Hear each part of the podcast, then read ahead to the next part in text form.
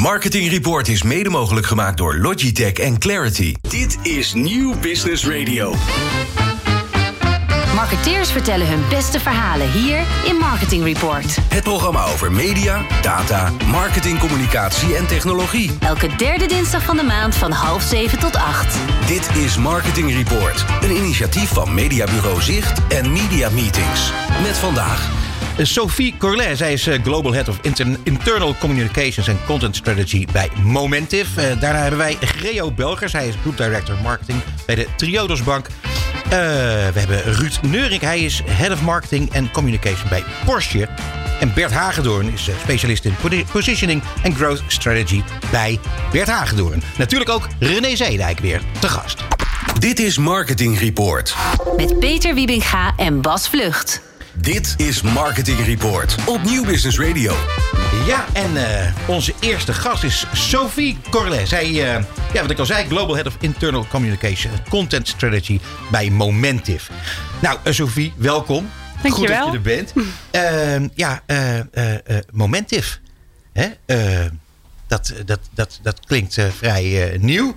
Daar gaan we het over hebben, wat Momentive allemaal doet. Maar eerst even weten, wie is Sophie? Ja, nou, ik ben Sophie.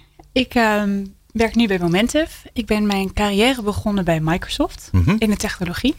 Dan kreeg ik heel snel, iets te snel, eh, leiding over het consumentenmarketingteam. en daar, dat was best wel een leuke uitdaging, want toen was Microsoft helemaal niet zo sexy. Het was helemaal niet leuk om te zeggen dat je bij Microsoft Nee, werkt. nee. Dus qua merk was het heel leuk om dat toch nog een beetje aantrekkelijk te, te maken. Na Microsoft ben ik overgestapt naar Usabilla. Usabilla is een Nederlandse start-up en scale-up. En de opdracht was toen, Sofie, we zijn negen jaar oud. Wij zijn als, als Nederlandse scale-up, moeten wij eigenlijk onze vervolgstap gaan maken. Dat is of een overname, of een IPO, Mhm. of eh, een VC gaan zoeken. Maar om dat, te verwezen, om dat goed te doen, hebben wij eigenlijk een iets professionaliseringsslag nodig op brand, merk en En communicatieniveau. dat was jij. Ja, dat is ik. Geweldig, hè? Ja. Hele mooie verhaal. uitdaging. Ja. Ja. En eh, toen ben jij daarna gegaan naar... Nee, de, Oh. de grap is dus, dat was mijn missie. Zorg één van die drie dingen, zorg ervoor dat dat, dat het lukt. Anderhalf jaar later is Usabilla verkocht aan SurveyMonkey. Ja.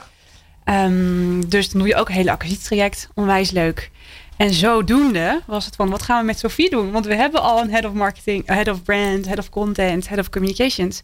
En toen hebben ze mij gevraagd om het interne communicatieteam over te nemen. Mhm. En dat was eigenlijk heel slim van hun. Want daardoor, als geacquireerde partij, geef je ook meteen het signaal af, jullie horen erbij. Mhm. We geven jou een hoofdkantoorpositie. Ja. Ja. Eh, en de rest is geschiedenis, geloof ik, hè? Wat Want zei je nou? De rest is geschiedenis. Ja, Ja. inderdaad. Want het is, het is eh, eh, een heel interessant verhaal. Want jij bent nu Global Head of Internal Communication bij Momentive. Eh, wat, dat- is er, wat, is er, wat is er toen gebeurd? Ja, dat heeft niet altijd zo geheten. Nee. Dat is een beetje wat je wilde zeggen, denk Precies. ik. Momentive is eigenlijk eh, het oude SurveyMonkey.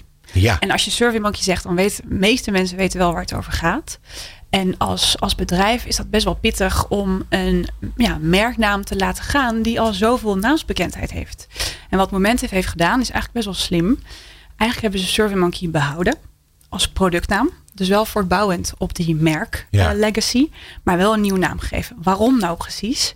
Omdat SurveyMonkey is inmiddels 20 jaar oud en is veel meer dan surveys only.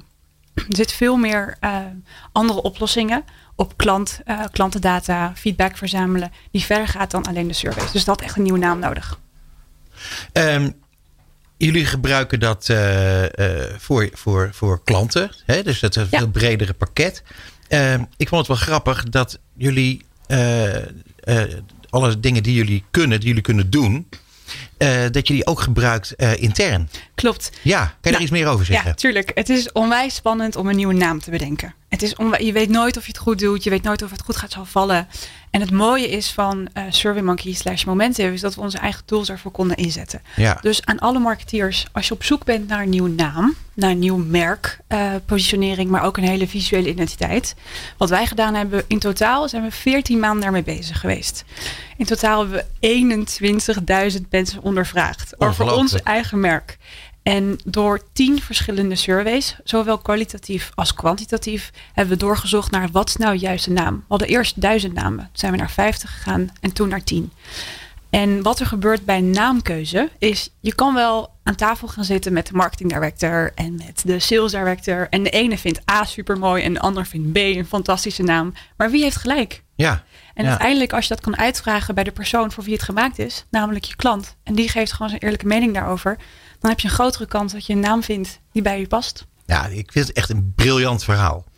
En ik denk ook dat het heel erg leuk is om het te doen. Ja, het is Middels je eigen systeem, ja, zeg en maar. het gaat heel snel. Want je zou denken van, oh, hoe lang duurt dat dan? Dan heb je wel een goede kwaliteit mensen aan boord, lala. En het is niet omdat ik hier werk, maar oprecht, SurveyMonkey heeft best wel een hele grote doelgroep die je heel snel kan uitvragen. We hebben dat over zeven landen gedaan, omdat we ook actief zijn eh, over de hele wereld. Ehm, en het gaat heel snel. Dus je gaat slapen, tenminste ik ga slapen omdat ik in Europa zit en zij zit in Amerika. En ik Ja. word wakker en de volgende dag zijn alle resultaten binnen. En dan weet ik, dit logo niet, dit logo wel. Ja, ja, te gek. Hey, en je toen gaf je aan ehm, dat ehm, eh, die overname plaats had. Ja, en dat je, je zei tegen me van. en dan verschijnt je naam opeens op de net. ja, ja dat was echt bizar. Ja. Ja. Wat, vertel even wat er gebeurt dat? dan. Ja, Ehm, dus nogmaals, ik deed alle, alles wat merk, communicatie en content te maken. Dat deed ik met een team hoor, not, not just me. En eh, die dag eh, was een donderdag en meestal werk ik op donderdag thuis, maar die dag gelukkig niet. En toen liep ik binnen en toen werd ik een hokje ingetrokken door onze CEO destijds, Mark van Achteren en de CEO Roel Jansen. En die zeiden, Sophie, er gaat iets eh, heel bijzonders gebeuren. We zijn verkocht. Niemand mag het weten. Maar jij moet het hele communicatietraject doen. Good luck. Geweldig, hè? En ehm, ja, dan doe je alle interviews, ook in Amerika. Je, moet, ehm, je doet superveel interviews, maar je zorgt ook dat de klanten ook eh, nieuwe de overname daarover horen. En wat jij zei precies, opeens staat gewoon je naam. Bam, dit Ja. was de Nasdaq. Ja, heel cool. Ja. Heel cool. Ehm, eh, als je nou moet eh, omschrijven wat, wat jullie eh, services precies be- behelzen, behalve de surveys. Ja, eigenlijk wat Momentive doet, is het verzamelen van data op klantniveau, klantervaringen, maar ook productervaringen, brand insights en marktonderzoek. Een heel simpel voorbeeld, vroeger bijvoorbeeld KLM. De KLM-app is tegenwoordig best wel een goede reisapp, maar is niet altijd zo geweest. Althans, ze waren gewoon bezig met ontwikkelen. Aan helemaal aan het begin kon je daar ook feedback in verzamelen. En helemaal aan het begin eh, waar kon je bijvoorbeeld nog niet je stoel uitzoeken.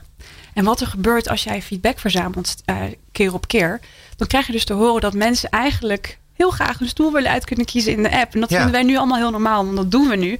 Maar wat gebeurt er? Het productteam weet dan, oké, dit stond eigenlijk op nummer 10 op onze prioriteitenlijst. Maar gezien hoeveel feedback we hierover krijgen, gaan we dit even omhoog trekken. En ik heb dit precies ook meegemaakt bij Usabilla. Want daar deed ik dus alle websitecommunicatie onder andere. En ik had constant een discussie over: gaan we nou wel of niet de prijs op de website geven van onze diensten? En ik vond dat dat wel moest. En de CCO vond dat dat niet moest.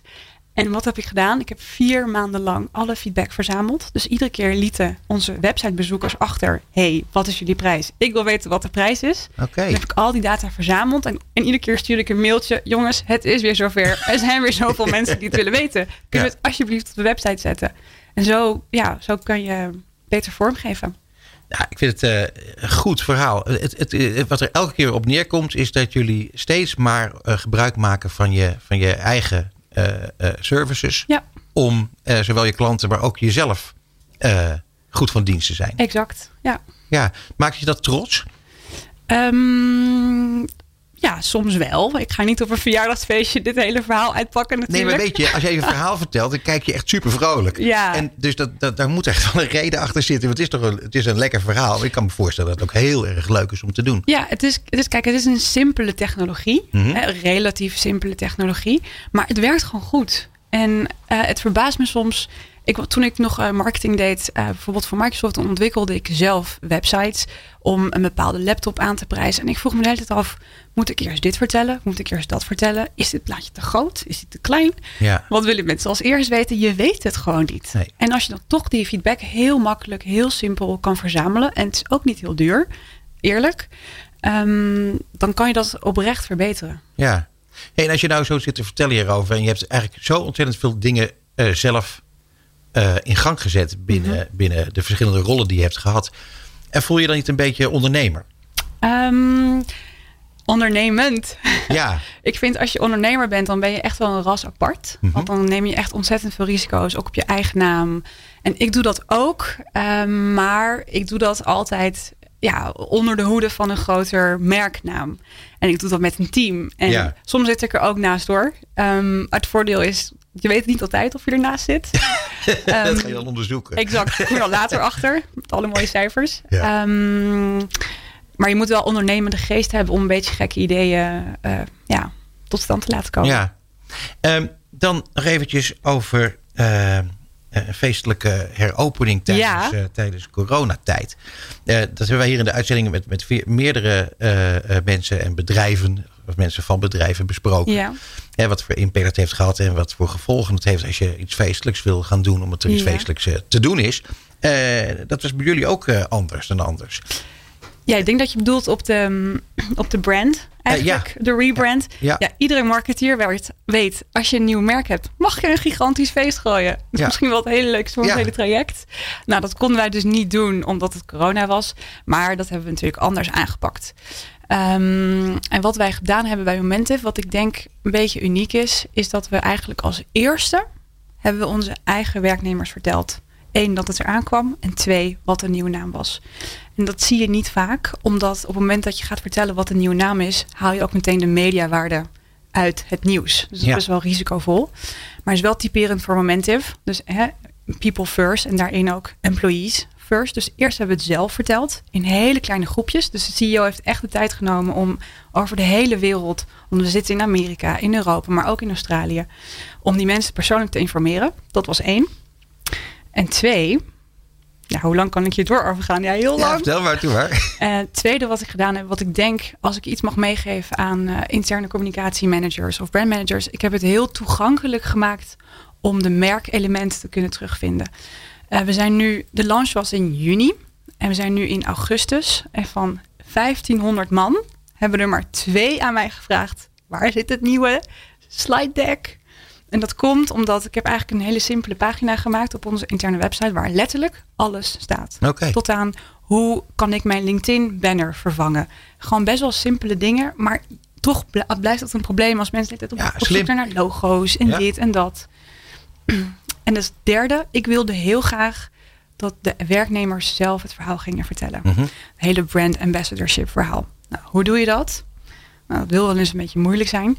En eigenlijk is dit een beetje eh, toevallig zo gelopen, maar ik heb er wel heel veel geluk mee gehad. Mensen gingen dus, wat wij wilden, is dat onze werknemers zelf hun LinkedIn gingen updaten en zelf hierover gingen berichten. Om het bericht eigenlijk te amplificeren. En wat ik heb gedaan is, ik heb mensen een beetje random uitgezocht en hun punten uitgedeeld. En we hebben zo'n intern systeem dat je met zo'n punt kan je een bol.com of een Zalando voucher voor inwisselen. Maar dat was best wel een, leuk bedrag. Dus die mensen die dat hadden gedaan, die kregen al die punten. En die gingen weer op onze eigen interne kanalen vertellen: jongens, ik heb dit gedeeld op LinkedIn. Ik heb mijn LinkedIn aangepast. Ik heb een banner gedaan. Ik heb alles gedaan. En ik heb superveel punten gekregen. Dus de alle andere mensen zaten van: oh, wow, ik wil ook wel zoveel punten. Dus die gingen ook weer op hun eigen sociale kanalen posten. En weer intern. Dus ons hele interne kanaal is een week lang verstopt geweest met al deze berichten. Wat een heel mooi circuitje was van intern naar extern. En dan hup, weer terug naar intern. Dus daar was ik eigenlijk heel blij mee. Ja, lekker verhaal. Ehm Ten slotte, als je nou eh, eh, onze luisteraars eh, wil meegeven waarvoor ze onmiddellijk momenten moeten bellen. Oké. Ehm, eh, merkonderzoek. Mhm. Dus hoe resoneert mijn merk? Heb ik het juiste logo? Heb ik het juiste naam? Maar ook brand tracking. Hoe bekend is mijn merk überhaupt bij de juiste mensen? Eh, ook het ontwikkelen van je app. Ik zie zoveel jonge ondernemende mensen die een app gaan ontwikkelen, maar ook niet precies weten of het nou of alle stappen juist zijn, of het wel goed gaat, of ze de juiste dingen ontwikkelen. Daar kan je ons ook altijd voor bellen. Ehm, je content laten testen. Ehm, eigenlijk alles waar je een vraag over hebt, daar kan momenten wel helpen tot het antwoord. Sophie Corley, dankjewel voor je komst naar de studio. En eh, heel veel succes en heel graag tot snel. Dankjewel. Dit is Marketing Report. Met Peter Wiebinga en Bas Vlucht. Dit is Marketing Report op Nieuw Business Radio. En wij hebben te gast in de studio Greo Belgers. Hij is Group Director Marketing bij Triodos Bank. Of, tri, wat zei ik nou? Ja, Triodos of Triodos Bank. Greo. Hi. Uh, ik wil, ja, eh, welkom man. Dankjewel. Uh, kijk, ik had met mijn uh, collega hier, Bas Vlucht, een dispuut over hoe je die naam nou uitspreekt. Ja. En dus dat vind ik eigenlijk wel gelijk een, een lekkere opening om daarmee te beginnen. Kun jij even wat licht scherpen in deze duisternis? Mijn naam of de naam van de bank? Nou, jouw naam, die, die is zo bijzonder. Dat houden we gewoon zo voor wat het is, zeg ja. maar. nee, maar hoe de, de, naam van de bank? Ja, het is Triodos, komt uit het Grieks. Ja. De oprichters, 40 jaar geleden, die, um, die zochten een naam die paste bij de missie die ze wilden neerzetten. En die missie was um, um, ja, positieve veranderingen in de samenleving teweeg brengen. Dus ze keken op een andere manier naar het financieren van projecten. Ze keken eerst naar wat is het risico? Dat doet elke bank. Hè? Ja. Dan wat krijgen we ervoor terug? Wat is de return? Doet ook elke bank. En, maar de derde as die ze erop legden was wat is de impact? Welke positieve verandering is, uh, realiseert dit project wat we eventueel gaan financieren? En nou, als het risico heel hoog is, mm-hmm. het rendement heel laag, maar de impact ook heel hoog is, dan doet geen enkele bank het. Nee. Maar zij Triodos deed het wel. En Triodos komt uit het Grieks. Ja. En dat betekent de drievoudige weg. Dat is een beetje, misschien een beetje filosofisch, maar dat betekent drie manieren om te kijken naar dingen. Net als people, profit, planet. Of wat wij in campagnes doen, hè? Hart, hoofd, handelen. Hè? Als je het hart en het hoofd, als je die twee alignt, dan kom je op een handelingsperspectief en dan maak je een betere wereld. Triodos. Als het uit het Grieks komt, dan is het dus eigenlijk triodos. Dan is het eigenlijk tri Hodas. Je hebt Ja, helemaal gelijk. dank maar zoals wij dat verbasteren hier in Europa. Nee, akkoord. Ja. Maar goed, het is altijd fijn om dat even te weten. Maar het Ja, is ook ver, verbasterd tot eh, triodos. En dan gaan we dat zo eh, eh, blijven hanteren. Ja, ik vind het een hele goede naam. Want je zal maar een naam kiezen wat bijvoorbeeld de honderdvoudige weg zou betekenen. Dus je maar mooi met je handen in het haar bij een campagne. Hè? Ja, goed. Maar eh, gauw eh, door, Gereo. Jij eh, bent een echte strateeg. Dat mogen we wel vaststellen. Eh, jij bent verantwoordelijk voor het merk in alle landen. ja. Ehm, waar zitten jullie allemaal dan? Nou, op dit moment bankieren we in eh, de UK, België, Duitsland, Spanje en Frankrijk zijn wij actief met een aantal eh finance projecten. Niet meer met een volwaardige bank, waren we wel. En met Triodos Investment Management, dat is natuurlijk een andere tak, gaat toch 6 miljard in om, eh, zijn we bezig met fondsen die actief zijn over de hele wereld. Oké. En hebben we net wat nieuws opgericht. Dat heet Regenerative Money Center. Lekker complexe naam. Ja. En daar staat er ook nog Triodos voor. Triodos Regenerative. Money Center. En dat houdt zich bezig met ehm, een nieuwe stroming, een nieuwe manier van denken. Waarbij het geld regeneratief moet zijn. Dus het gaat over geld wat net als de natuur iets teweeg brengt. Maar het helemaal in een bepaalde cyclus eh, eh, bezig is. Je vast toelichten. ja, dat wil ik ook graag weten. Nou, ehm, de- wat, het, het gaat iets meer. Kijk, Triodos houdt zich ook bezig met drie eh, eh, verschijningsvormen van geld. Die drie eenheid, dat zit in alles hoor, wat we doen. Je hebt betaalgeld, Mhm. Dat is de bank. Je hebt leengeld of investeergeld, dat doet investment management met fondsen. En dan heb je nog geefgeld. Geld wat vrijer is dan van regulering. En dus wat meer impact kan realiseren. Er zit ook veel meer risico aan hoor, daar, eh, daar niet van. Maar eigenlijk is dat geld wat anderen ons toevertrouwen. Kunnen kleine donateurs zijn, we kunnen ook pensioenfondsen zijn, kunnen grote institutionele eh, ehm, beleggers zijn. Die ons geld toevertrouwen en zeggen. Impact is het enige wat hier telt. Mhm. En een financieel return is mooi, maar niet het allerbelangrijkste. Oké, goed. Dus, dus eigenlijk is dat de, de, de, de, de absolute basis van waar jullie ooit mee begonnen zijn. Ja. Daar komt het eigenlijk op. Ja, neer. ja mooi. Hey, en dan eh, eh, ben jij ook eh, verantwoordelijk voor de digitale transformatie. Nou ja, verantwoordelijk voor de digitale transformatie. Kijk, vanuit marketing is het vrij logisch dat je daarop acteert. hè. Er is geen vak, denk ik, naast IT, die zo geraakt is door digitalisering van de samenleving. Ja. Marketing staat vooraan. Ehm, dus is het ook logisch dat ik bezig ben met de digitale transformatie. Triodos liep natuurlijk een beetje achter. We waren echt een relatiebank met, met gesprekken en community building. Nou, daar is in één keer de digitale realiteit. En ehm, daar hebben we wat programma's op losgelaten. En daar ben ik verantwoordelijk voor. Ja. Ehm, jullie eh, worden van een, laten we zeggen, ja, gewone bank zou ik niet willen zeggen. Nou, maar, gewoon. maar in elk geval van, van een bank die ook wel kantoren eh, heeft. ehm, Ja. eh, worden jullie een complete mobiele bank. Nou, een complete mobiele bank. Of je gaat die kant op. Dan. Ja, dat zijn wat onderzoeken. Dat klopt. Kijk, we zien een aantal dingen. Hè. Dat is interessant. Eén, dat hele omnichannel denken, dat zal elke marketeer begrijpen. Dat heeft zijn belofte niet waargemaakt. Mhm. Ja, het kan, maar de klant wil het helemaal niet. Die wil helemaal niet omnichannel. Dus waarom zou je daar hele dure infrastructuren voor aanleggen? Mensen hebben preferred channels, Ja. voorkeurskanalen. Dus je moet niet praten van omnichannel, je moet praten van targeted channel strategie.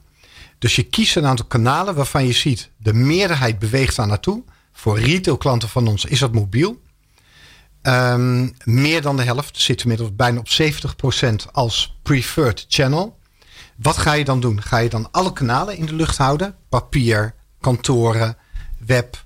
Ga dus allemaal in, in de lucht houden met heel veel kosten die erbij komen kijken. Want de regulator, de regelgeving en en de toezichthouder, die stellen nogal wat eisen. Dat brengt allemaal kosten met zich mee. Het is niet meer veilig. Security is een issue. Als steeds minder mensen er gebruik van maken en iedereen zegt: geef nou mij nou maar een goed mobiel kanaal, dan kan je veel beter dat geld daarin investeren en Ja, zorgen dat je daar een hele goede experience eh, neerzet. Goed, maar dat betekent dus dat jullie kiezen voor mobiel. Wij Of- kiezen of- steeds meer voor mobiel. Ja. En ehm, In sommige landen werkt dat nog niet. Of gaat dat niet zo snel werken? Nou, je ziet wel verschillen. Ja. Helemaal mee eens. Je hebt bijvoorbeeld eh, Spanje. Ja, daar zijn wij veel meer een community bank. Hebben ook allemaal kantoren. Hè? Want de Spanjaard, die wil het liefst even naar een kantoor. Een rekening openen. Ja. Kijk je in de ogen. En daarna doen ze alles online. Hè, Oh ze ja? lopen echt niet Oh, heel erg geestig. achter. Maar ze willen echt dat menselijke contacten interactie hebben. Ehm, in, in België iets meer papier. Nog dan in Nederland. In de UK ook, vreemd genoeg.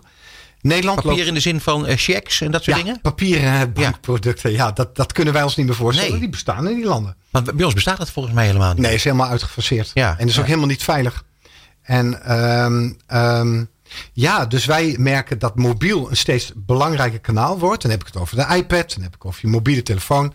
Dus wij zijn nu bezig daar naartoe te bewegen. Dat helemaal om te vormen tot een goed kanaal. Waar heel veel content in zit. Waar we onze missie neer kunnen zetten. Waarin we dat kunnen personaliseren. Mhm. Dus dat jij in je mobiele betaal-app bijvoorbeeld ook gaat zien wat jouw uitgavenpatroon teweeg brengt in de wereld. Ten Ja. positieve en negatieve. Dat je een dashboardje krijgt. Dat je daar weer op kan interacteren. Nou, et cetera. Dus, Bas, Ja, ik had ook een vraag. Ja, op het moment dat jij zei dat je wilde komen, dan had ik meteen al een vraag. Kijk, die, met die rentes, hè, daardoor ehm, eh, is voor veel mensen die denken, ja, een bank. Ja, ik bedoel, hè, vroeger was een bank associatie met spaargeld. En, ehm, eh, ja, en omdat je dat dan niet meer dan hebt, dan denk je, wat heb je er dan eigenlijk aan? Toen dacht ik, ja, maar jullie zijn Triodos.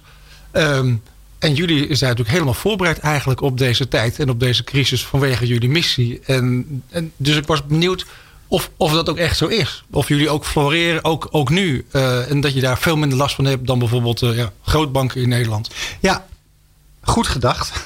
die klopt, die eh, gedachtegang van je. Dus wij hebben veel minder last gehad van de kredietcrisis dan andere banken. Dat komt ook, wij investeren niet in sectoren die heel veel klap hebben gekregen tijdens de coronacrisis. We investeren niet in de luchtvaart, investeren niet eh, per se in, in eh, toerisme ehm, en dat soort zaken. Dus daar hebben we, en de ondernemers die bij ons bankieren, veel minder last van gehad. Dat is één. Twee, mensen zitten niet bij ons vanwege onze prijs. Wij hebben echt geen prijspropositie. Mensen komen bij ons omdat ze eh, zich onderdeel voelen van de waarde en de waardeset die wij ook uitdragen. Die willen meebouwen aan die purpose. Wij noemen onszelf wel eens een movement with a banking license. Hè, een beweging die toevallig een banklicentie heeft. En niet zozeer een bank die ook nog mensen probeert te bewegen naar hun toe. Dus we hebben geen prijspropositie. Mensen komen vol overtuiging bij ons. Nou, Ehm, en dat betekent dat ze ook niet zo snel weer weggaan. Ook als wij iets aan de prijs moeten doen. Hè. We zijn niet de goedkoopste bank. Zijn ook niet de duurste bank trouwens. Maar ehm, ja, als wij de prijzen moeten verhogen om allerlei redenen. eh, is dat niet een issue voor mensen om eh, te vertrekken bij ons. Ja, toen eh, ik kan je nu eindelijk eh, tegen jouzelf zeggen, toen mijn dochter 18 werd en we haar zoals ze riepen voor een feestelijk ontbijt, ze zei: Ik kom nog niet. Eerst mijn rekening overzetten naar Triodos Bank. Dat was het allereerste wat ze deed toen ze 18 werd. Geweldig. Ja. ja.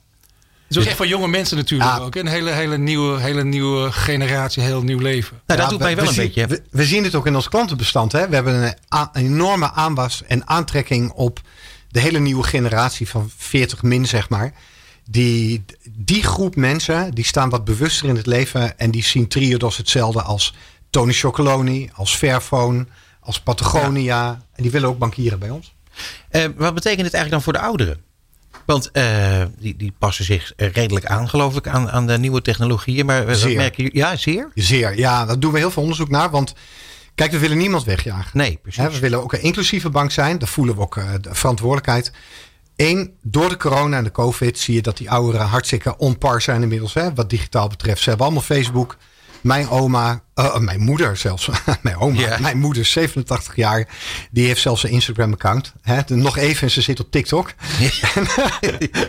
ja. Dat gaat eigenlijk best wel goed. Ja. Het is wel waar. Er is natuurlijk een groep mensen die digitaal wat, wat, wat wantrouwender tegenover digitaal staan. Hoe zit het met data en data usage? Nou, daar gaan wij ook heel ethisch mee om. Daar zijn we ook hartstikke duidelijk en transparant in. gaan we ook nooit verkopen aan andere mensen. Ehm, maar, en, en zo zijn er natuurlijk altijd wat mensen die het wat on, ma- niet zo makkelijk vinden. En gewend zijn aan bijvoorbeeld 30 jaar lang checks kunnen schrijven of inloggen op Ja. een website. Hè?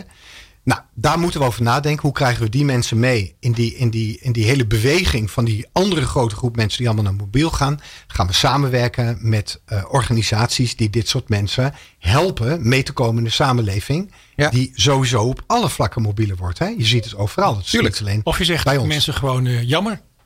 Nee, waarom zou je dat doen? Nou, waarom zou je iedereen mee willen nemen? Nou, je kan omdat toch gewoon kiezen? Omdat- ja, maar het zijn klanten. Die wil je toch behouden? Ja, niet, ja, het zijn klanten die willen we behouden. En wat ook geldt, eh, we willen wel inclusief zijn. Dus we willen heel graag dat iedereen nu bij ons is, ook bij ons kan. Of we dat 100% kunnen waarmaken, dat weten we niet in de toekomst. Want je kan bij ons ook geen rekening meer openen met een fax, bijvoorbeeld. Hè? Dat kan ook niet meer. Nee, dus we nee. kunnen die kanalen niet allemaal eh, in de lucht blijven houden. Dan nog even tenslotte, eh Geo, want het gaat eruit veel sneller dan, dan je denkt. Een deel van jullie missie, missie is dat financieringssysteem van binnenuit veranderen. Ja. ja.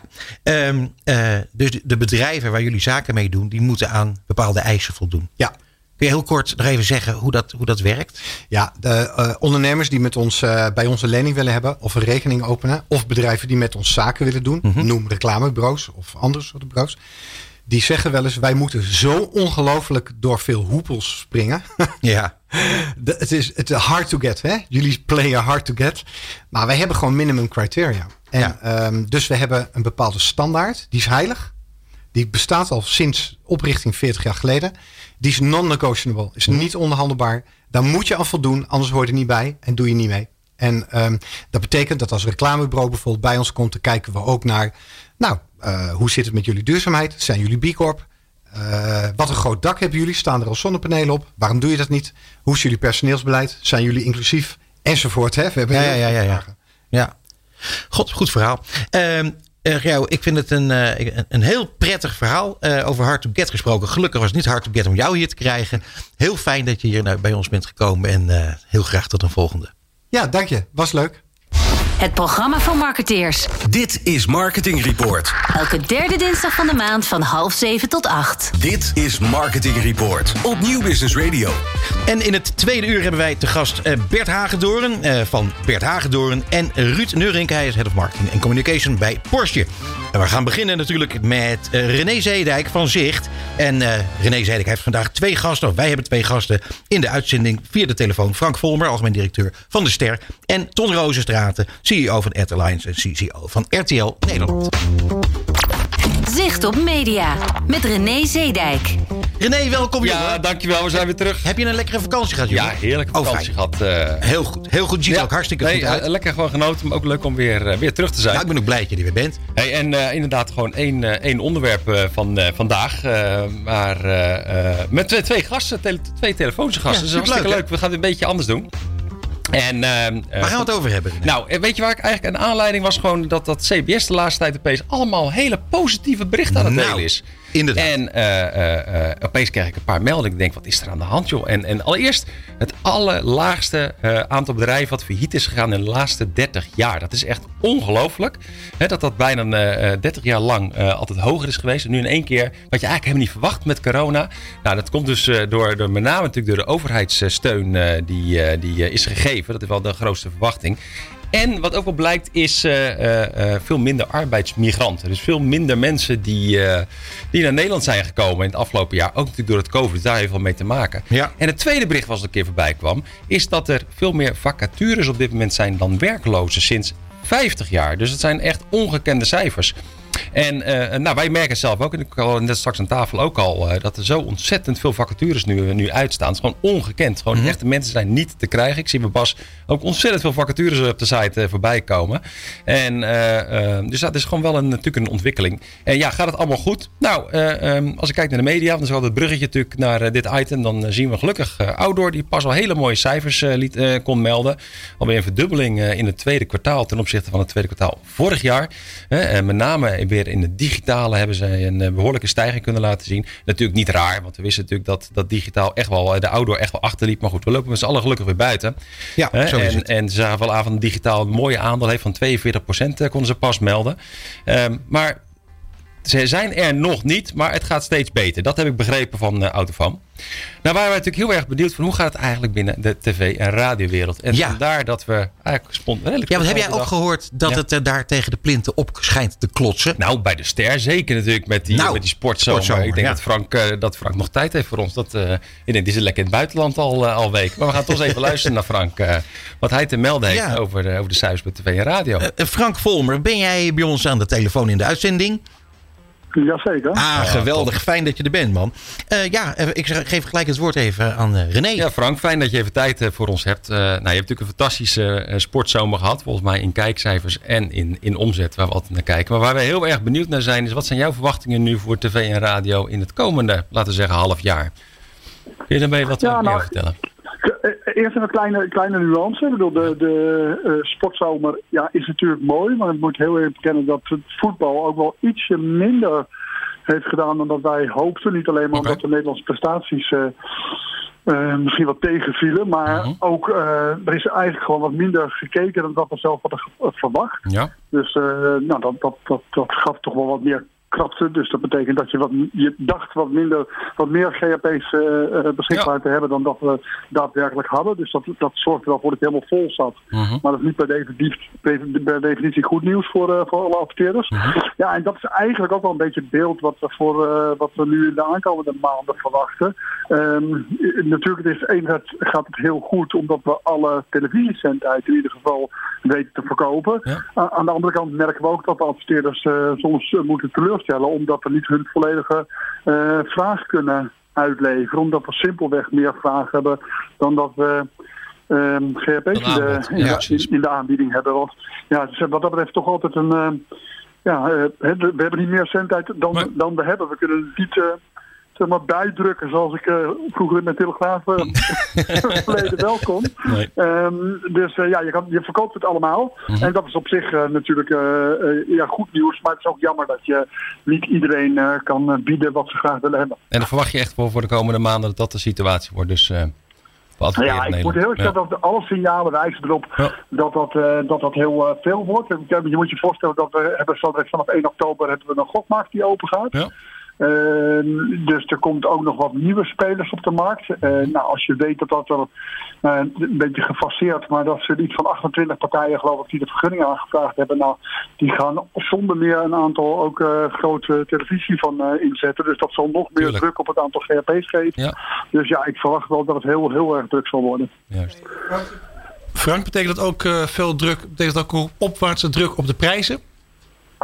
Ja, nou wat je sowieso ziet is dat bijvoorbeeld de stoppers, eh eh, dus de, de voordeligste inkoopopties die er zijn, ja, die worden gewoon op dit moment helemaal niet uitgeleverd. Dus alles wat geen garantie op uitlevering heeft, dat wordt niet uitgeleverd. Dus ja, daarmee zie je natuurlijk dat de opbrengst eh, omhoog gaat. Ja. Maar als ik even een voorspelling in een glazen bol mag doen, dan vermoed ik ook echt wel dat de GHP-prijs eh, moet gaan stijgen om een nieuw evenwicht tussen vraag en aanbod te brengen. Want we hebben gewoon echt veel meer vraag dan wat verwacht hadden. Zo.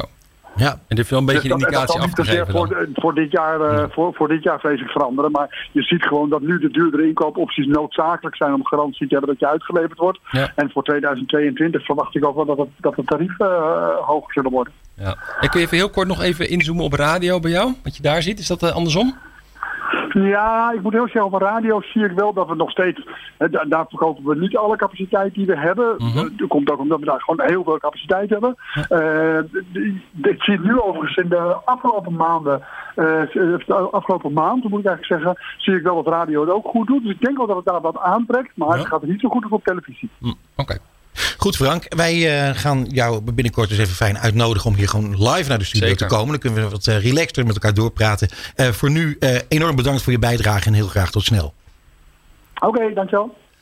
Goed jongens, eh, het is schitterend. Eh, Ja. Fijn dat Frank in de uitzending wilde komen. En ook Maar heel dat is erg ster fijn. natuurlijk. En zijn natuurlijk benieuwd eh, naar die andere partij. Ja, RTL. precies. Wat, wat is daar eigenlijk het, het beeld? eh, ehm, Daar ben ik ook even benieuwd naar. Maar wat, wat denk jij, en vooruitlopend op wat Ton ons gaat zeggen?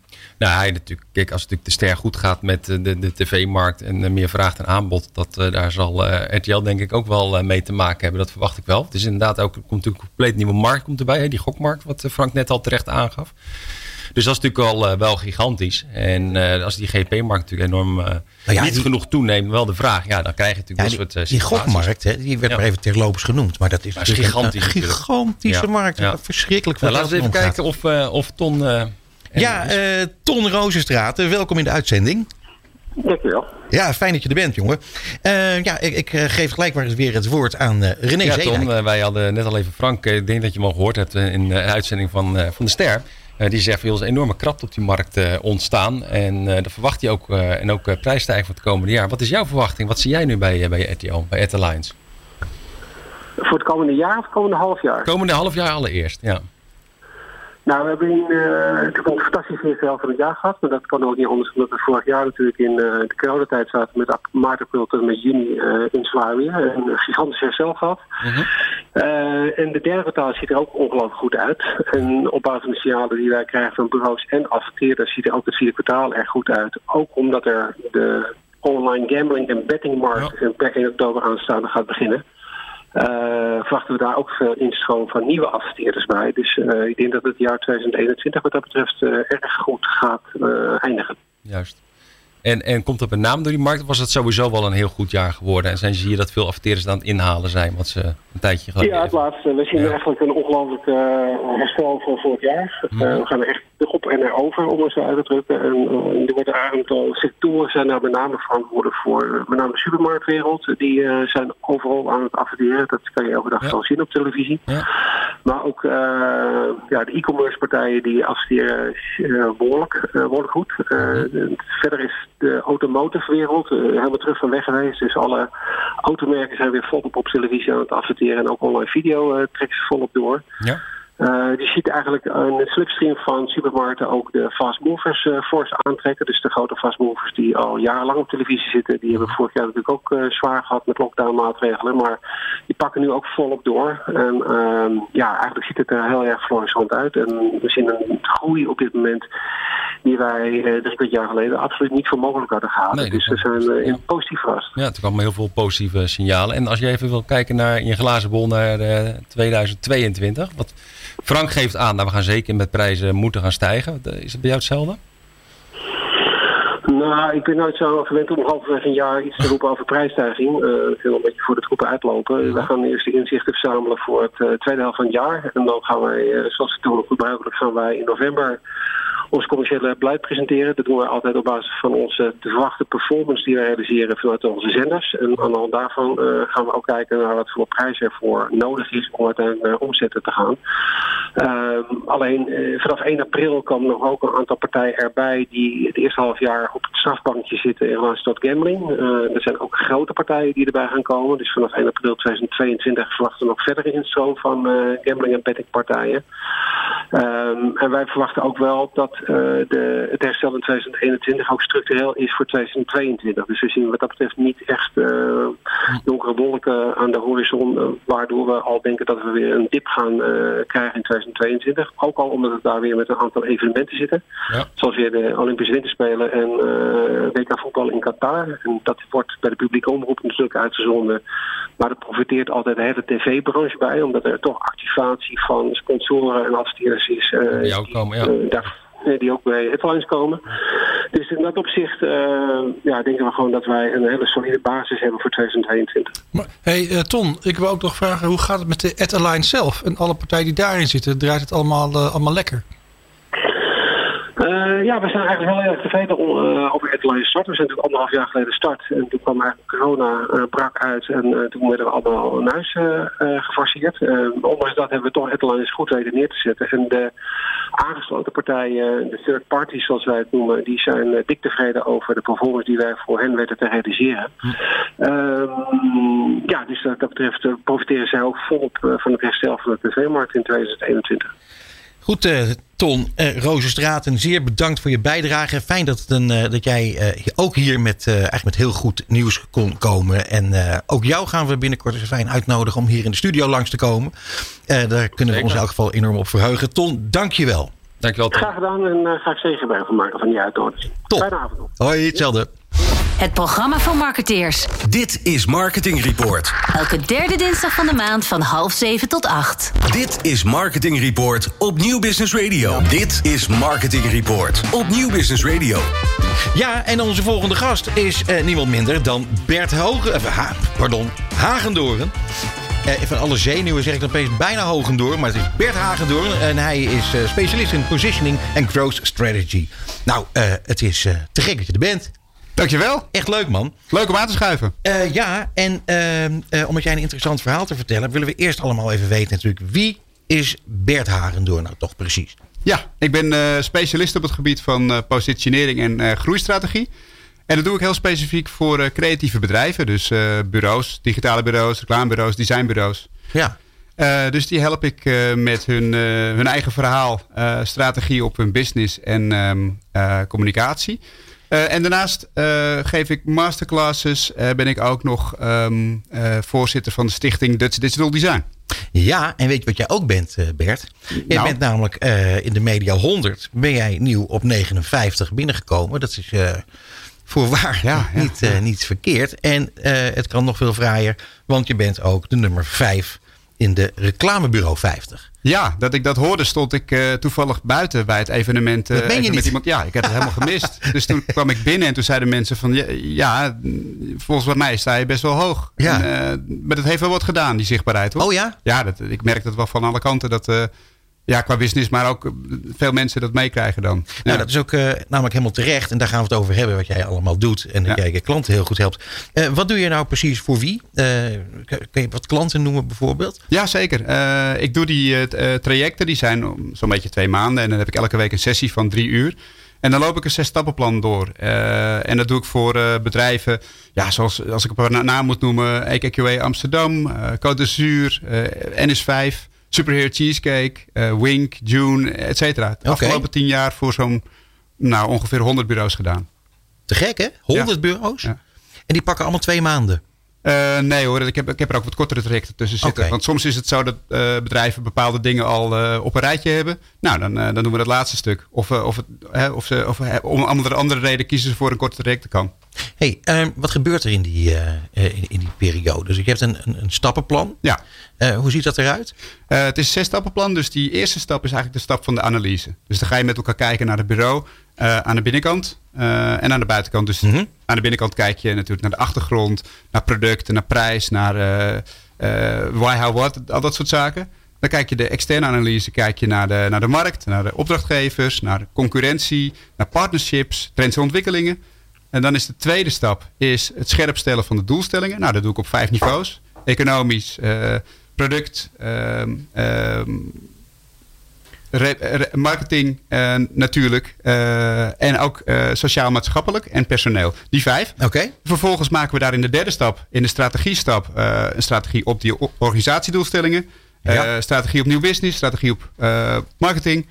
En dan in de volgende stap ja, pak je de positionering beet. En ook de merkidentiteit en al dat soort zaken. En de laatste stap, de ene laatste stap, vijfde, is die van de communicatiestrategie. En uh, de zesde is uh, planning en monitoring. Dus dan ga je echt een concreet actieplan met elkaar maken. En daar komt een strategisch document komt eruit rollen. Ja, en dat strategisch document, daar gaat die klant zelf mee aan de slag. Ja, dat klopt. Uh, en blijf je dan monitoren? dat blijf ik monitoren. En ik blijf dus uh, betrokken. Bij sommigen intensiever dan anderen. Ja. Maar dat is natuurlijk wel ideaal. Want dan kan je om de zoveel tijd met elkaar kijken. Waar staan we? Wat zijn volgende stappen die we moeten, moeten ondernemen? En ik help ze dan op niveau van communicatie met een aantal dingen. Maar ook business. Dus Ja. connecten met bepaalde partijen. eh, Mogelijke partnerships. Eh, soms opdrachtgevers ook. eh, mensen. Dat soort dingen. Eh, je begeeft je alleen in de bureauwereld? Ehm, over het algemeen wel. Maar ik moet ook wel zeggen dat ik de afgelopen jaren ook een aantal daarbuiten bediend heb. Dus financiële dienstverlener. Nou, ik word, zeg ik dan altijd, niet gehinderd door enige kennis op dat gebied. Nee. Of een, een start-up in de recruitingwereld. Weet ik ook niks van. Maar de, de meeste van de principes die gaan natuurlijk ook op voor eigenlijk elk bedrijf. Ja, omdat het bedrijven zijn die moeten communiceren, intern, extern, et cetera. Ehm, eh, welke dingen spelen er op dit moment die, die echt actueel zijn, wat jou betreft? Ja, in die bureauwereld zie je natuurlijk eh, op dit moment dat het heel erg eh, consolidatie gaande is. Dus eh, de, de vorming van bureaugroepen. Dus natuurlijk voor bureaus de afweging, ga ik me nou op één punt specialiseren? Of sluit ik me aan bij een groep, waardoor ik me, breder mijn klanten kan bedienen? Dus dat, dat is één ding dat, dat nu heel erg gaande is. Eh, tweede, Zit, maar zit jij dan in dat traject ook? Word jij daar al meegenomen? Of is het zo dat ze gaan consolideren bijvoorbeeld of specialiseren en dat ze na aanleiding van die keus zeggen van ja, nu moeten we eh, Bert erbij gaan halen? Nee, het, het gebeurt wel dat, ze, dat, ze, dat, ze, dat ik met ze meedenk. Maar in de meeste gevallen, als ik de bureaus zo spreek, dan krijgen ze eigenlijk elke week wel een, een paar eh, telefoontjes of, of eh, mailtjes binnen van mensen die koffietjes met ze willen drinken. Ja, ja. Dus Dat- eigenlijk is het zo, ja, we, we, gaan, we gaan het niet allemaal doen. Dus die zijn ook heel selectief en dat is ook goed. Want je moet natuurlijk in zo'n samenwerking, eigenlijk een soort huwelijk wat je hebt met elkaar, dat moet wel kloppen. Een huwelijk van twee maanden. Nee, nee, nee, nee, nee, Nee, nee, niet nee, met nee. mij, maar met, met zo'n partij. Nee, dat ja, met een ik. groep. Ja. Ja, natuurlijk. Spreekt voor zich Bas. Ja.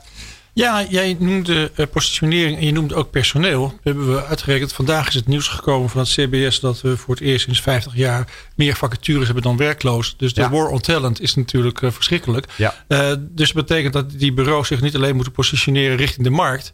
Maar ze moeten ook eh, positioneren richting, richting personeel. Dat is eigenlijk een heel nieuw, nieuw ballgame voor veel partijen. Absoluut. Dat was natuurlijk echt het nieuws van, eh, van vandaag ook. Eh, en dat speelde eigenlijk in, in, in, in de bureauwereld al voor de, voor de coronacrisis. En ja, dit is echt wat er nu gebeurt. Dat is, ik, ik word ook per week echt een aantal, aantal keren benaderd van... joh, je nog hier, hier iemand die... Want ze, die, de meeste van de bureaus die zitten aan de digitale kant van de creativiteit. Mijn klanditie. Ja, die, gro die groeide eigenlijk al. De corona- coronacrisis heeft eigenlijk alleen maar gezorgd dat ze nog harder zijn gaan groeien. Dus die urge, om, die groei is leuk, maar waar ga je de mensen vandaan halen? Ja, dat, dat is nu echt het grote pijnpunt. Ja, en is het buitenland dan ook een optie? Wordt eh, heel Londen eh, leeggetrokken? Toevallig had ik een bureau die, eh, die in de, aan, de- aan de filmkant van eh, creativiteit zat. En die zeiden van we kunnen hier interessante mensen vandaan halen. Maar in de meeste gevallen is dat toch uitdagend hoor. Want je, je hebt natuurlijk te maken dan met, ook met andere uitdagingen. Dus dat is niet 1, 2, 3 eh, zo makkelijk. Ja. Andere gevolgen van deze coronatijd, want jij zit er natuurlijk bovenop. Ja, nou, het grijpt ook een beetje in elkaar, denk ik. Hè? Want eh, een, een manier om te zorgen voor goed personeel is natuurlijk ook een club over te nemen. Dus dat is ook een, een, een, een, een ding. Ehm, eh, als ik terugkijk naar die coronatijd vanaf het begin, eh, hebben de meeste bureaus die, die ik ken, hebben het over het algemeen goed gedaan. Eh, die zitten ook vaak aan de digitale kant van de dingen. En opeens wilden merken en organisaties allemaal een platform hebben. Ja, natuurlijk. Dus die zijn alleen maar gaan groeien. Ehm, maar er zijn ook be- bedrijven die ik ken die echt last hadden. En dat waren vaak bedrijven of die hadden in hun producten en diensten een te nauw aanbod. Een voorbeeld, die zaten bijvoorbeeld aan de kant van interactieve installaties maken. Ja, al die events vielen weg, dus daar hadden ze opeens geen business meer aan. En de andere is eh, dat ze hun klanditie eh, eh, in bijvoorbeeld één of twee sectoren hadden die net die klappen vingen. Ja, dan zit je. Ja. Dus de bureaus die ik sprak, die dan nog in een andere sector zaten, die gingen daar volop. Dus dat moet je dan ook wel. Ja, dat is wel iets om na- over na te denken. Ja. ja, en dan niche-markten gaan zoeken. Precies, want Ja. het, is, het is inderdaad, als je kiest voor je specialisme, dan kan je nog steeds groeien, maar dan groei je bijvoorbeeld in je niche. Ja, precies. Ja. Hey, ehm, eh, als je nou eh, kijkt naar, eh, er is natuurlijk veel aanbod waar het gaat om advisering van bedrijven. Waarom moeten bedrijven nou per se bij Bert Hagedorn zijn? Ja, dat is een goede vraag. Kijk, de- veel van de bedrijven die ik, eh, waar ik dit soort trajecten mee doe, eh, die zijn eigenlijk heel goed in het bedenken van positioneringen. Dus, eh, maar dat doen ze voor hun klanten, hun, Ja, de merken waarvoor ze werken. Maar als je dat voor jezelf moet doen, dan heb je natuurlijk gewoon niet de blik van buiten. En dat is natuurlijk de, altijd de waarde van iemand van buiten, een specialist die aanschuift, om daarna mee te kijken, mee te denken. Mhm. Dat is het. Dus dat is een belangrijke. Het is ook eh, dat ik de marktontwikkelingen, de, de- wat er gemaakt wordt, allemaal in de gaten houd. Eh, dus dan neem je ook dat als klankbord mee. Je Ja. ziet ook wat er bij andere bedrijven aan de achterkant allemaal gebeurt. En zonder namen en rugnummers te noemen, kan je toch hoogover wel eh, delen wat, wat je ziet gebeuren. Ja. Ehm, en het, het zijn vaak ook heel concreet contacten met eh, eh, eh, nou, andere specialisten of mogelijke partners of, of vaak ook potentiële opdrachtgevers. En daar ligt natuurlijk al vrij veel vertrouwen als je kijkt naar jouw positie in de Media 100 en in de reclamebureau 50. Dat is, Oh zo, ja. ja, dat is natuurlijk waar. Ehm, Ja, vertrouwen is ontzettend belangrijk. Want dat- zonder dat kan ik mijn werk niet. Dat is echt maar is het ook kostenefficiënt?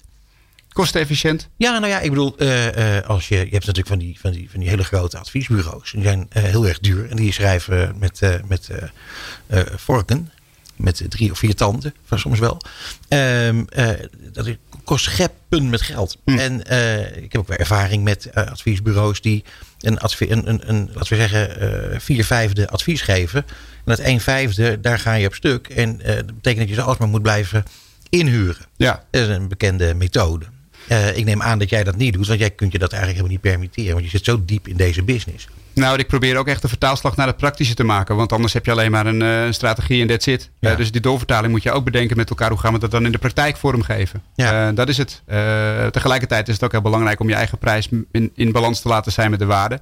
Ik denk dat dat bij mij klopt. Ja. Maar ik, Ja. ik ben natuurlijk niet te vergelijken met een groot consultancybureau. Nee, dat klopt. Nee, Bas. Zeg Bert, heb je ooit wel eens een klant gehad waarvan je dacht, eh, nou die neem ik niet aan, want dat, dat is gewoon, gewoon geen redden aan. Dat zijn gewoon zulke eikels of mensen die zijn zo eigenwijs. Ja. Daar, daar kan het niks betekenen. Daar heb ik, dat heb ik al een paar keer gehad. Ja? Ja, dat ik dacht van dit gaan we even niet doen. En welke bureaus waren dat? Dat zal ik je nu noemen, Bas. Daar komen ze. Kan toch niet, man? Wat een vraag. Voor op de radio. Nee, maar goed, het is wel een interessante vraag in die zin. Dat eh, eh, het eh, voor, voor, voor een, een, een eh, klein bureau als het jouwe... is het heel moeilijk om eh, voor een bedrijf te werken... waar ja, hun, hun eh, manier van werken, die, dat die niet bij je past... of dat de mensen niet bij je passen. Ja. Dat is toch zo? Uiteindelijk- zeker weten. Het is ontzettend belangrijk om, om een, een understanding, een klik met elkaar te hebben. Want dat is een belangrijke basis voor zo'n, voor zo'n project samen. Uh, dus dat moet wel kloppen. Dat moet gevoelsmatig kloppen. En ik moet er ook iets van kunnen maken. Als ik er niks van maak en ik denk van, nou ja, uh, die willen echt een totaal ander verhaal vertellen dan wie ze ook echt zijn. Mhm. Want dat is echt heel belangrijk. Je moet echt positioneren vanuit de kernkracht van wie je echt bent. Um, ja, dat, dat, dat moet wel kloppen. Anders, Nee, anders kun je daar geen chocola van maken. Nee, dat begrijp ik goed. Uh, even terug nog naar, dat, naar dat stappenplan, als je het goed vindt. Ja. Um, de, de, de analyse, en dat lijkt mij... Bedoel, je bent inderdaad iemand die van buiten naar binnen kan kijken. is die analyse niet ongelooflijk moeilijk om te maken? Omdat al die bedrijven natuurlijk gewoon hun eigen positionering in de eerste instantie hebben bedacht. Krijg jij het, het, het, het, ware verhaal naar boven? Dat is een goede vraag, want dat is precies wat Dank mijn je. opdracht. Ja, dat is precies wat mijn opdracht is in zo'n traject. Mhm. Uh, dus ik moet die partij van buiten zijn die die scherpe kritische vragen stelt. Mhm. Anders ga je namelijk een marketingverhaal krijgen van de mensen die het vooral heel erg met elkaar eens zijn. Precies. Dus uh, het mooie is aan hoe het werkt met de goede vragen stellen en genoeg van dat soort vragen stellen, dat er zitten zoveel checkmomenten in dat er komt vanzelf naar boven wat er nou wel en wat er nou niet van klopt. He, dus dus je komt, die waarheid komt naar, komt naar boven. Maar hoe, hoe, hoe werkt dat dan? Kun je daar, ons daarin meenemen of is dat, is dat het geheim van de smid? Mm, Nee, ja, nou, ik kan wel delen dat het dus, het zijn vooral wat ik net zei, de goede vragen op uh, goede volgorde. Het is ook vooral de, de volgorde moet goed zijn, het moeten de goede vragen zijn. En als je die op meerdere momenten in het traject uh, stelt, dan uh, weet je op een gegeven moment zeker, en dan komt er vanzelf bovendrijven wat die kernkracht is van een bedrijf. Mhm. Mm -hmm. En heel vaak is dat toch anders dan wat ze vonden of wat ze dachten dat het was. En dat is het mooie aan elke. Ja, dat begrijp ik. Ja. Elke, uh, het is elke keer weer een zoektocht. Het, het, opdiepen van die diamant van dat bedrijf. Ten slotte, uh, welke bedrijven zoek je nog? Ik ben niet op zoek naar bepaalde bedrijven. Ik heb, ik heb er genoeg wat, waarvan ik denk, nou, dat zou ook wel eens een keer leuk zijn. Maar uh, het komt vaak op mijn pad. Um, en dan is het een match of ja. niet. Hey, ontzettend veel succes Bert. En het, uh, het, succes bleek al een beetje uit uh, jouw posities in, in de diverse lijsten. En, en ik hoop dat jij in de komende tijd lekker door kan buffelen. Peter, en was natuurlijk bedankt voor de gelegenheid en top om erbij te mogen zijn. Dit is Marketing Report. Met Peter Wiebinga en Bas Vlucht. Dit is Marketing Report op Nieuw Business Radio. En de gast in de studio, Ruud Neurink. Hij is Head of Marketing en Communication bij Porsche in Nederland. Goedenavond, Ja, dankjewel. welkom. Fijn dat je er bent. Eh, ja, jij, jij eh, werkt voor een onwaarschijnlijk mooi merk in Nederland, hè? Fantastisch werk, ja. Het is eh, elke dag weer de snoepjeswinkel waar ik naar binnen loop. Je, je hebt ook in andere snoepjeswinkels gewerkt. Ja. Overigens. Ja. ja. Ehm, laten we daar even mee beginnen. Eh, eh, wat heb je allemaal gedaan, Ruud? Ehm, ik heb lange tijd bij eh, Nespresso gewerkt. Ja. Eh, in Nederland, eh, ook op het hoofdkantoor in Zwitserland. En eh, daar eigenlijk verschillende rollen gezeten. Een stukje sales, stukje marketing. En ook zeker eh, een stukje CRM aangepakt. Eh, Mhm. veel met klanten bezig geweest. Eh, daarna nog een uitstapje gemaakt naar het hoofdkantoor. eh, doorgegaan naar Denemarken. Eh, daarbij inderdaad echt letterlijk een snoepjeswinkel Ja, gewerkt. Luxe Ja. snoepgoed. Eh Lakritz bij Bulo. En vervolgens bij Porsche aan de slag gegaan eh, sinds eh 2,5 jaar. Ja, andere soort snoepjes. Ehm, Word je daarvoor gevraagd of heb je je aangemeld? Nou, je zou je daar ook graag voor willen aanmelden. Maar deze was toch echt wel eh, dat je ervoor gevraagd wordt. Je wordt gevraagd om te solliciteren. Want het wordt extra chic. Het is eh, extra chic. En dan eh, mag je op audiëntie komen. Nee, zo gek gaat het natuurlijk helemaal niet. Het is, het is eigenlijk inderdaad, ja, je wordt gevraagd om te komen solliciteren. En dan kom je in gesprek. En dan kom je eigenlijk hele leuke mensen binnen tegen. En eh, ja, natuurlijk ook een fantastisch merk wat heel erg meespeelt. En denk je dan, eh, als die vraag komt, denk je dan meteen ja? Of moet je nog een paar seconden langer nadenken? Nou, ik had natuurlijk twee interviews gehad. Eh, dus daarna wist ik het heel snel dat het hem dan echt moest worden. zeg, ehm, dan praat je over Porsche, dan praat je over PON. En dan praat je over een bedrijf met een, met een joekel van een historie. Ja, dat is inderdaad het hele mooie eraan. Dat als je de combinatie kunt maken eh, wat we in Nederland hebben. We zijn als Porsche zijn wij de, de eerste onafhankelijke Porsche importeur wereldwijd. eh Mhm. Eh, sinds 48, 1948. Dus dat is al of 49. Dat is een jaartje na het oprichten van Porsche zelf. Ehm, ja, en dat geeft ons een enorme goede band met het hoofdkantoor in, in Duitsland, in Ja. Eh, waardoor we dus eigenlijk de rijkdom hebben van eh, een krachtig en potent ondernemersbedrijf als POM. Eh, in combinatie met natuurlijk het mooiste automerk wat je je kan wensen. En, en toch niet een hele grote markt zijn. Waardoor we heel veel ruimte hebben om ja, toch dingetjes te ontdekken. veel te, te, te testen. en ook eigenlijk af en toe onder de radar wat dingetjes te doen die ze misschien niet zo leuk vinden. Oké. Oh, je- vrijheid bedoel je? Veel vrijheid. Ja, te gek. Oh, dat is fijn. Hey, als je praat, je zei over eh, niet zo'n hele grote markt. Waar praten we dan over? Nou, we praten dat eh, in Nederland zijn wij een 1% markt in het eh, totale omveld van Porsche. Dus qua volume doen wij er niet echt toe. Oké. Maar qua mentaliteit en ondernemerschap vinden ze het ook heel fijn dat we juist dingen vaak proberen in een kleinere markt. En, en krijgen we dus ook die ruimte. Hey, en hoe werken jullie als marketing professionals met elkaar binnen PON? Uh, binnen PON, als je dan kijkt echt specifiek naar automotive, uh, ja, wij, wij, spreken elkaar wel regelmatig. Mhm. We praten ook veel met elkaar. Dat is natuurlijk vanuit het huis en vanuit automotive echt handig uh, ja. om die markt in de gaten te houden. Maar we zijn wel echt aparte huisjes. Oké. Okay. We zitten ook los van elkaar. Hoe zit het dan met bijvoorbeeld, wordt de marketing voor een groot deel aangestuurd door hoofdkantoor in Duitsland? Ja, je hebt natuurlijk, als je kijkt naar het productassortiment, daar hebben wij niet zoveel mee van doen. Mhm. Dat is inderdaad gewoon productontwikkeling vanuit Duitsland. Maar het gaat er juist om, uh, zoals bij eigenlijk alle uh, internationale bedrijven, alle merken. En ook als je kijkt zeker naar de luxe, het gaat over het lokaliseren daarvan. Mhm. Uh, wat minstens zo belangrijk is. Want je kan natuurlijk een heel mooi merk hebben, maar op het moment dat je de lokale relevantie mist, uh, dan doe je het toch net altijd een beetje minder goed uh, dan dat je dat wel probeert erbij in te zetten. Ja, begrijp ik. Hey, en er is een nieuwe campagne gestart. Ja, dat is eigenlijk voor ons wel een hele fijne. Kijk, je ziet campagnes van Porsche niet heel groot in het land terugkomen. Mhm. We zijn er toch altijd wat, uh, ja, we, we, we, zijn er iets minder op het uh, traditionele mediabudget. We zitten er vaak wat digitaler in. Ja. we doen dat altijd wel getarget. Maar deze gaat inderdaad over onze rijke motorsporthistorie. Porsche en motorsport. ja, en met een nadruk op sport. Ja, dat is heel belangrijk voor ons. Kijk, Porsche, als je kijkt ook naar alle producten die vandaag de dag op de weg rijden, mm -hmm. die hebben allemaal een doorontwikkeling vanuit de RD, vanuit, vanuit de racerij. Ja. Um, het laatste model bijvoorbeeld, dan hebben we het over een, een heel bijzonder model, de, de 911 GT3, wat toch altijd uh, weer even het momentum is waar heel veel uh, mannen weer kinderen worden. Ja. en toch ja. kijken naar dat speelgoed. Um, en daar hebben we bijvoorbeeld de voorwielophanging, die regelrecht uit de racerijontwikkeling komt. En zo zijn er heel veel aspecten die onze auto's beter eh, maken door middel van de racerij, door de R&D die daar gebeurt. Hey, eh, die campagne is ontwikkeld door eh, Denso 8 toen. Ja, ja.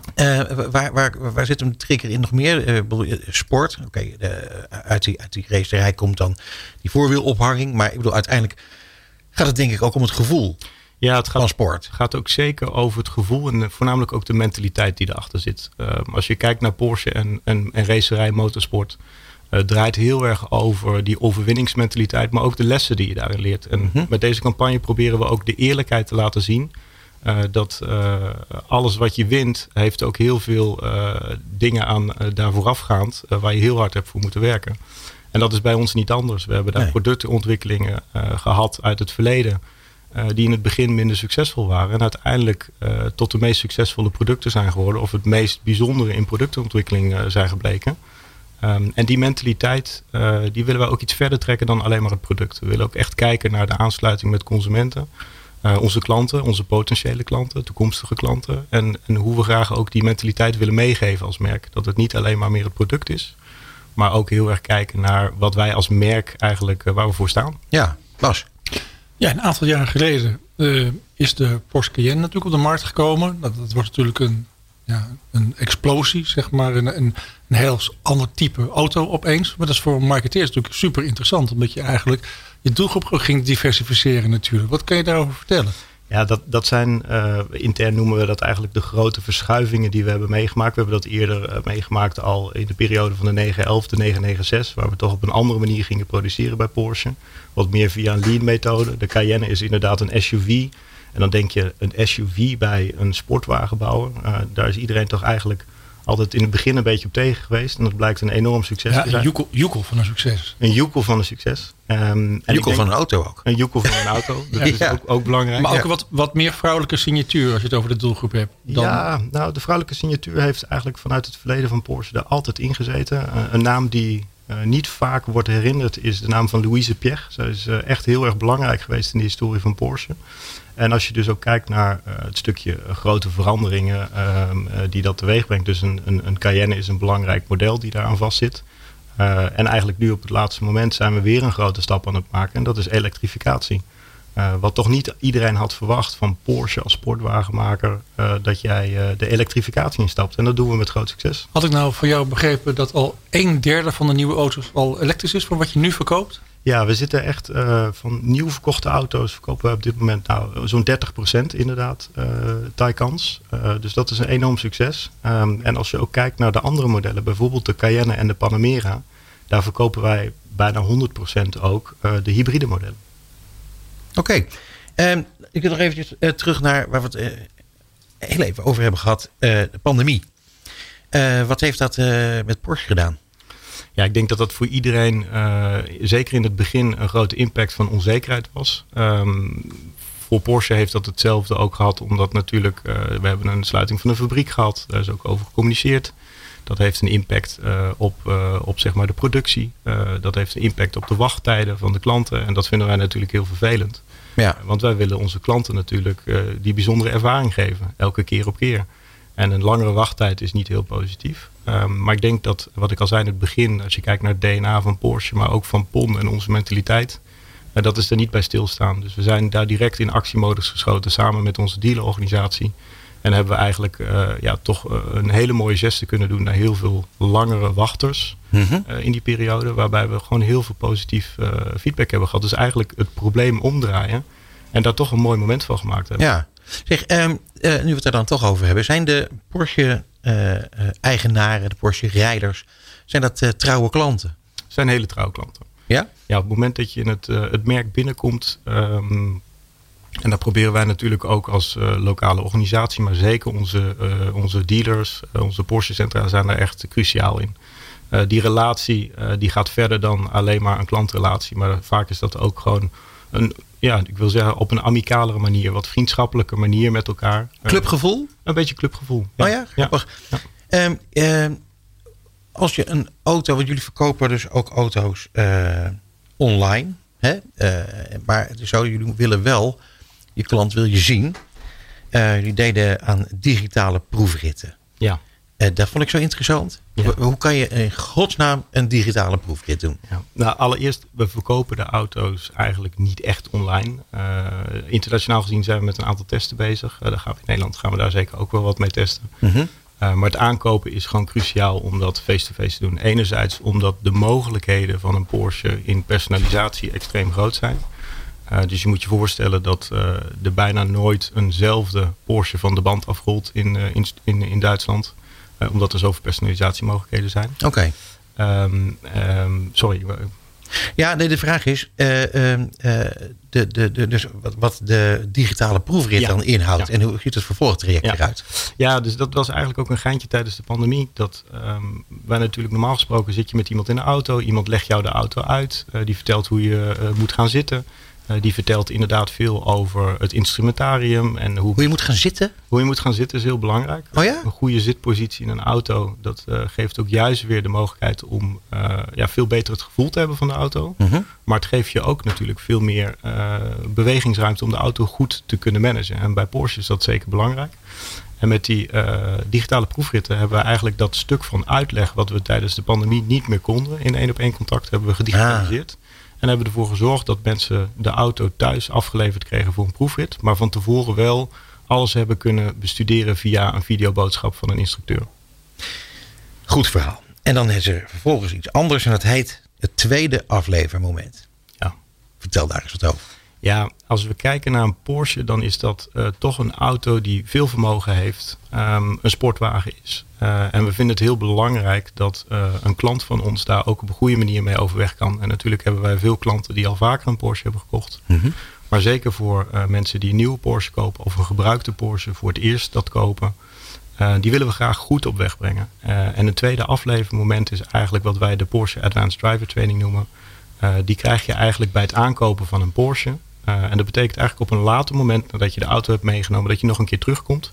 En dat je dan gedurende vier uur met een instructeur eh, de weg op gaat om tegen de grenzen van de auto aan te rijden op een goede manier. Bas, wist jij dat? Nee, is maar ik ben wel blij dat ik het nu wel weet. ik vind het ontzettend leuk. Ja. En nu ik toch iets mag zeggen, heb ik ook meteen een vraag, als dat mag. Dat doe maar. Ja, het was leuk eh, dat je hier op bezoek bent. Ik heb wel een vraag al, eh, al, al eh, lang liggen. Ehm, eh, want je zei, we hebben er maar 1% eh, marktaandeel. Nou ja, dan kun je misschien zeggen, is dan misschien weinig of exclusief. Of hoe je Ja, naar kijkt. 1% eh, wereldwijd, zeg maar. Dat Oh. is een 1% markt zijn. Oké, nou, prima. Maar eh, je kunt ook heel anders naar kijken. Je kunt ook kijken naar waarde en toegevoegde waarde en naar marge bijvoorbeeld. En als het gaat om hoeveel marge er wordt gemaakt op de auto, staat Porsche volgens mij helemaal torenhoog, helemaal bovenaan. En da- daar gaat het mij niet zozeer om van dat jullie daar dan dus goed geld aan kunnen verdienen. Maar waar het mij om gaat, dat jullie dus blijkbaar gigantisch veel waarde kunnen toevoegen aan zo'n auto voor de klant. Meer dan andere merken eh, dat hebben. Nou, daar kun je heel erg eh, trots en tevreden over zijn. Maar ik wil graag van jou weten of je dat kunt omschrijven. Dat, dat toevoegen van waarde. Ja, het gaat denk ik, als je kijkt naar de waarde die wij proberen toe te voegen, gaat enerzijds over ervaringen die je kan bieden. Uh, dus het kan zijn van iets heel simpels als een productintroductie, dat je die toch fysiek doet en niet digitaal en dat je daar een moment van maakt uh, van samen zijn. Uh, anderzijds gaat het over initiatieven die we doen op het gebied van bijvoorbeeld proefrijden of circuitervaringen. Het ligt er een beetje aan wat voor type rijder je bent en wat je wensen zijn. En daar zorgen we voor dat we iets hebben. Uh, onlangs hebben we bijvoorbeeld voordat we deze campagne uh, van, uh, van het derde kwartaal zijn gestart, hadden wij ook in Q2 hadden wij een campagne die draaide heel erg om huidige rijders na de pandemie weer naar buiten krijgen. En daar hebben we twaalf provincies, twaalf routes. Ik denk dat we er allemaal achter zijn gekomen dat er best heel veel mooie dingen in Nederland te ontdekken zijn. En daar hebben we hele mooie routes voor gemaakt met Boy Boekje. Um, en voor heel veel klanten daarvan. Digitaal is dat zelfs doorgaan enorm succes geweest. Om ook weer de mensen te activeren. En dat doen we dan op onze manier. Uh, met een luxe boekje. Iets wat houdbaar is. Dus ook niet weggegooid wordt. Uh, en dat je dus inderdaad ook vaker kan gebruiken. Nou, en dat is een veelvoud van dat soort zaken waar we eigenlijk toegevoegde waarde brengen. Op het hebben, op de eigenaarschap uh, van een Porsche. En we hebben daar dus ook bijvoorbeeld een loyaliteitsapp voor. De Porsche 24 app. En op het moment dat je die installeert, dan heb je eigenlijk het laatste nieuws. maar je hebt ook alle evenementen die bij jou of vanuit jouw dealerbedrijf worden georganiseerd. Dus het Porsche Centra waar jij de auto in onderhoud hebt of waar jij de auto gekocht hebt.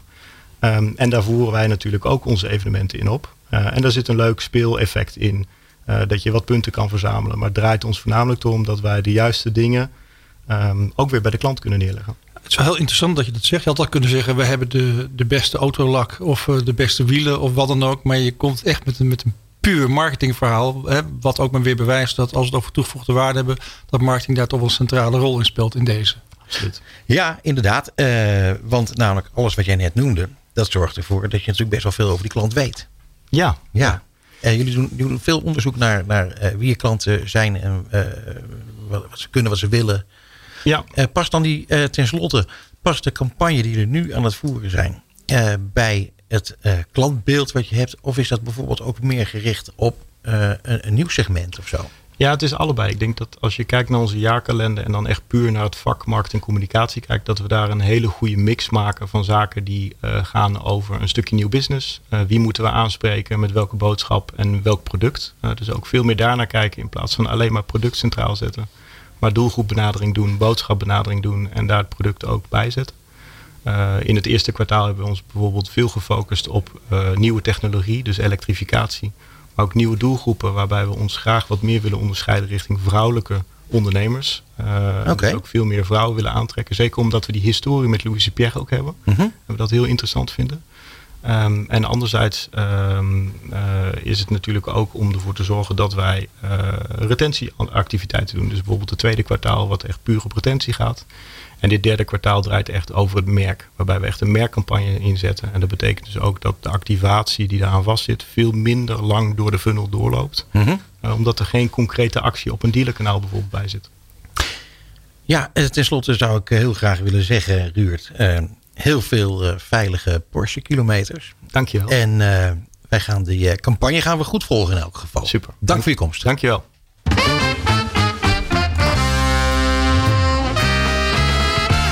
Ja, Bas. Ja, haha. Ik uh, ben blij dat jij weer uh, terug bent van vakantie. Dat heb ik al, wel gezegd tegen René Zeedijk, maar uh, nog niet tegen jou. Nee. dus fijn dat je er weer bij was. dat we dit gewoon weer lekker gezamenlijk oppakken. Dus wat vond je ervan vandaag? Ja, wat vond ik van de vette uitzending, Peter? ja, inderdaad. we begonnen met Sophie Corlet van Momentive. Ja, dat zijn van die momenten dat je denkt... Uh, tv maken was ook leuk geweest. Uh, als je ziet wat voor enthousiasme marketeers soms hebben... en hoe ze hun vak helemaal doorleven... en het wel uit kunnen schreeuwen. Ja, inderdaad. Ja, echt leuk. Ja, heel erg leuk. Ja, en dan Geo Belgers van de Triodos Bank, ja. moet ik zeggen. Ja, mooi. Had je me toch bijna tuk, hè? Dacht ja, je dat, ja, ja, ja, ja. Joh, Ja. maar wie zegt dat banken saai zijn? Dat is toch super, super, super, super leuk. Ja, waanzinnig goed verhaal. Ja. Ja. en uh, onze vriend Bert Ho- uh, Hagen zegt, ik bijna weer fout. Hoe kan dat nou? Ja. Bert Hagendoorn. Ja. Ja, uh, het is een goed verhaal. En, het, en dat blijkt wel uit het feit dat hij zoveel klanten heeft. En dat hij nu weer vol zit tot, wat was het ook alweer? Ja, die Bert die is heel druk. Ja, nou ja, te gek. Nou ja, en uh, Ruurt natuurlijk, ja, die kwam hier uh, vrij hard aangescheurd. Uh, maar wel gewoon binnen de grenzen van het betamelijke. Hè? Zeker. Want er rijdt hier heel veel politie hier op het Mediapark. Ja. Dus uh, harder dan 50 kun je niet. Maar hij reed wel heel lekker, denk ik. Ja, heerlijk, lekker. Heerlijk. Goed verhaal ook. Lekker vol op in de marketing. Dus uh, nou, ik vond het weer een uh, verrukkelijke uitzending. Overigens een uitzending die uh, niet zo goed was geweest... als onze grote vriend Ron Lemmens er niet bij was geweest achter de knoppen. en die wil ook nog even graag heel hartelijk feliciteren... want het is een jonge vader. van harte gefeliciteerd, Ron. En je hebt het weer fantastisch gedaan. Dank je. Ja, ja, en wat ik ook leuk vond, moet ik toch wel zeggen... dat we tegenwoordig onze nieuwe gasten tijdens de uitzending regelen. Dus dat Frank Volmer en Ton Roostraat... die kunnen we Ja. gewoon uplijnen voor een volgende keer. Ja, superleuk. Nou ja, Bas, uh, heel erg bedankt. Al, al, onze gasten enorm bedankt. En uh, ja, wij zien elkaar en spreken elkaar volgende maand weer. Tot zover Marketing Report op New Business Radio. Alle gesprekken zijn terug te luisteren via podcastkanalen als Spotify, Duke of Apple Podcasts. Komende maand zijn we er weer op de derde dinsdag van de maand tussen half zeven en acht uur. Tot dan.